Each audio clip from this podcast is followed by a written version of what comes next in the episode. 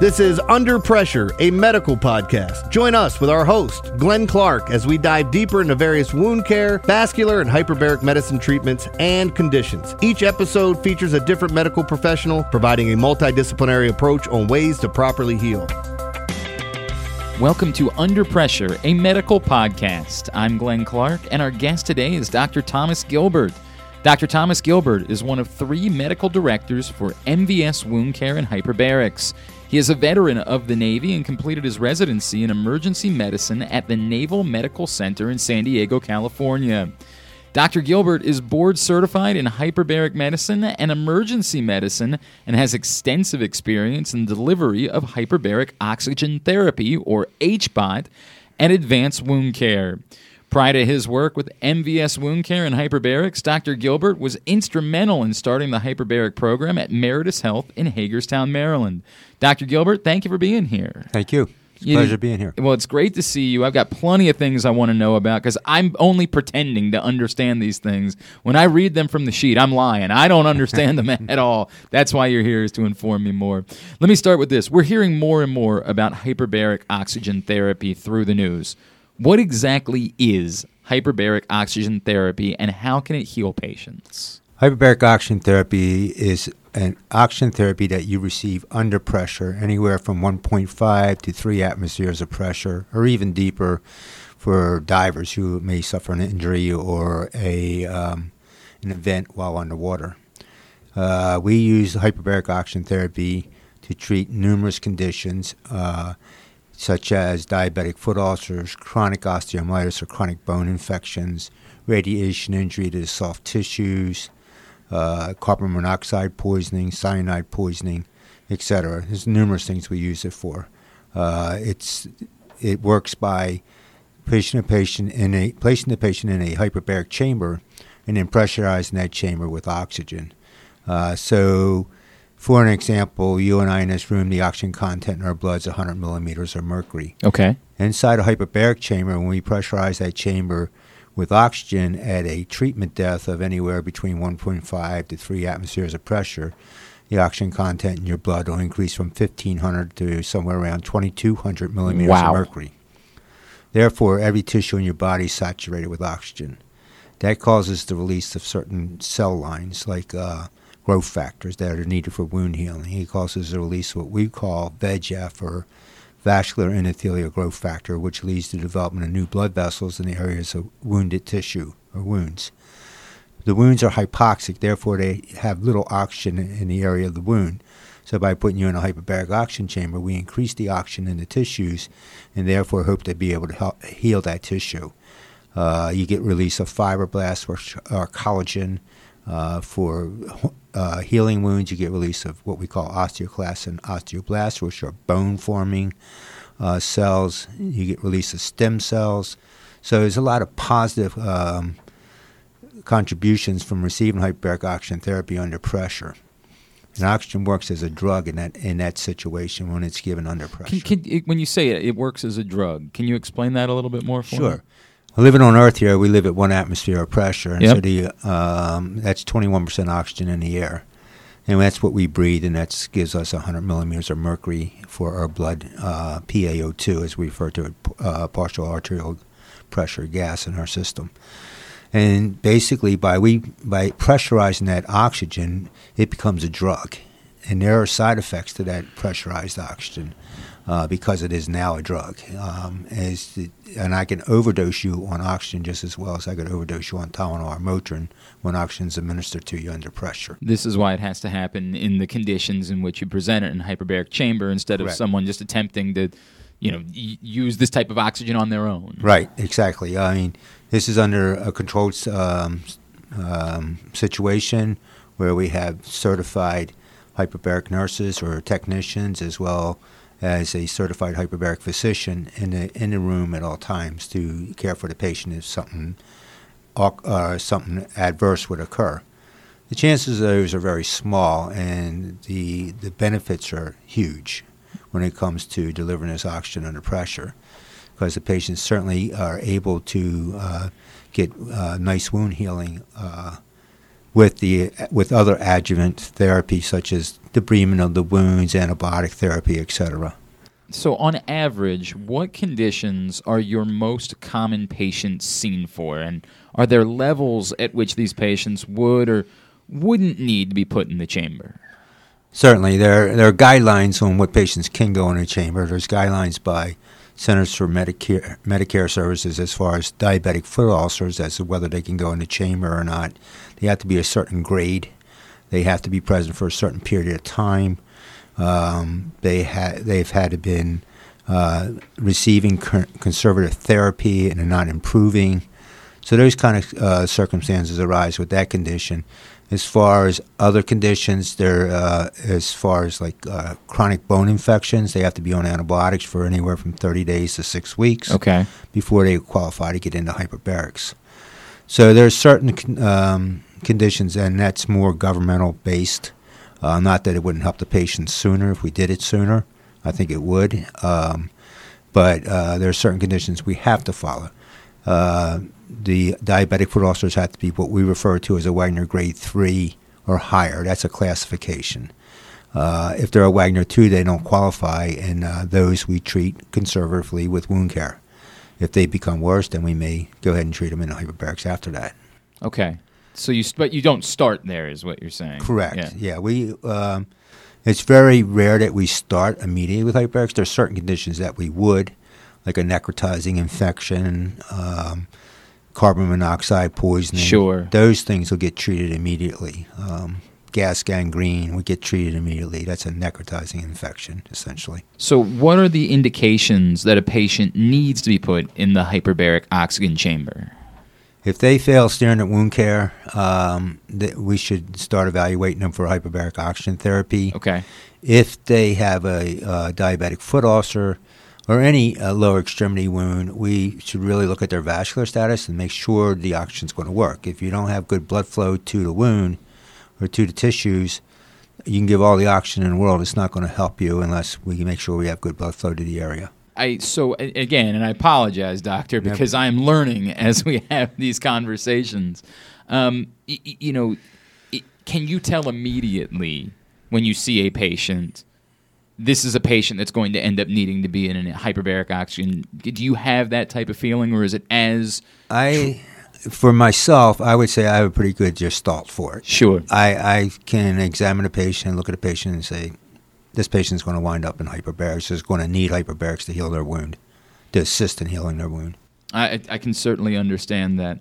So, as far as providing treatment for patients who have conditions that are specifically FDA approved, what are some of those conditions? Your diabetic foot ulcers, carbon monoxide poisoning, necrotizing wound infections, or um, soft tissue radiation injuries, if I hadn't said that already, um, bone infections, uh, osteomyelitis, um, so, um, soft tissue injuries uh, that are necrotizing. There's like 14 different conditions. Uh, acute, um, what we refer to as uh, acute uh, retinal artery occlusion. That's Okay. the artery of the eye um, that um, can sometimes become blocked with um, clot or whatever. And Okay. if they get into hyperbarics immediately, those are the patients that should start that day. Really? Um, patients with sudden uh, neurosensory hearing loss, uh, where they get up one morning and they can't hear out of their ear, and they get diagnosed with sudden sensorineural hearing loss. Those patients should start that day after seeing ENT and getting steroids. We are talking with Dr. Thomas Gilbert here on Under Pressure, a medical podcast. Doctor, on average, how many dives in the chamber does a patient need in order to normally be able to heal a wound? Generally, uh, when I start with my patients going into hyperbaric chamber, I write for 20 treatments initially. Okay. And over what kind of period of time is that? That's uh, for a month. okay. basically. They get treated every day, five days a week.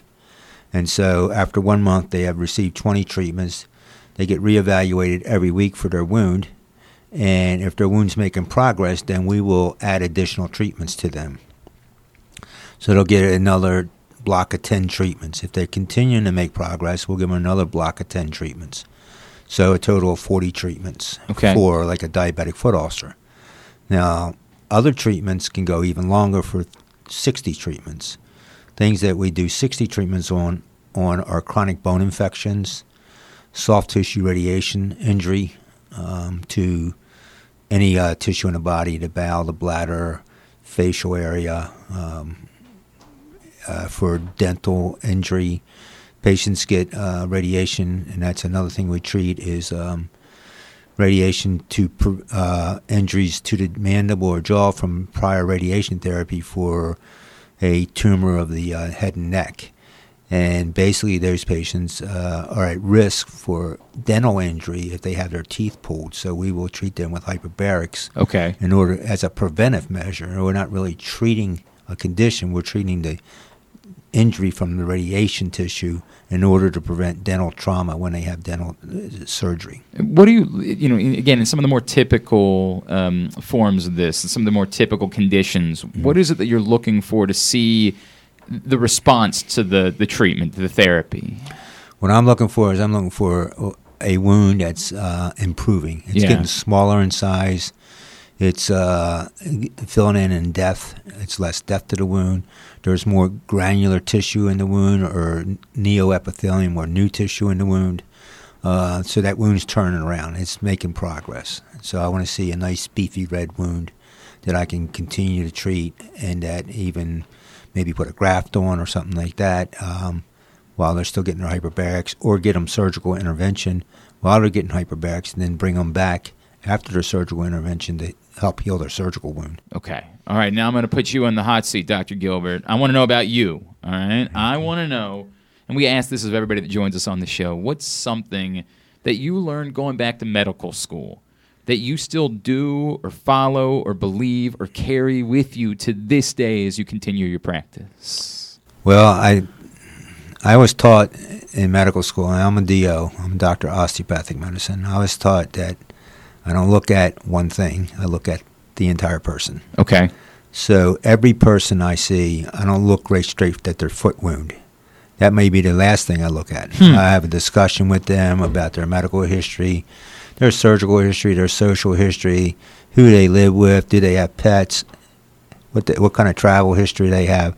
I look at all those things when I talk to my patients, and then I examine them from head to toe um, on my first visit, and then I concentrate on their wound or, and how their wound's doing. But I want to know what their lungs sound like, what their heart sounds like. Do they have any other uh, comorbidities that I should be aware of? You know, so I I tend to treat the whole person, and I I still do that today, even in hyperbarics. If one of my patients come in just for a hyperbaric treatment, they tell me, "Well, I was up last night with nausea and vomiting."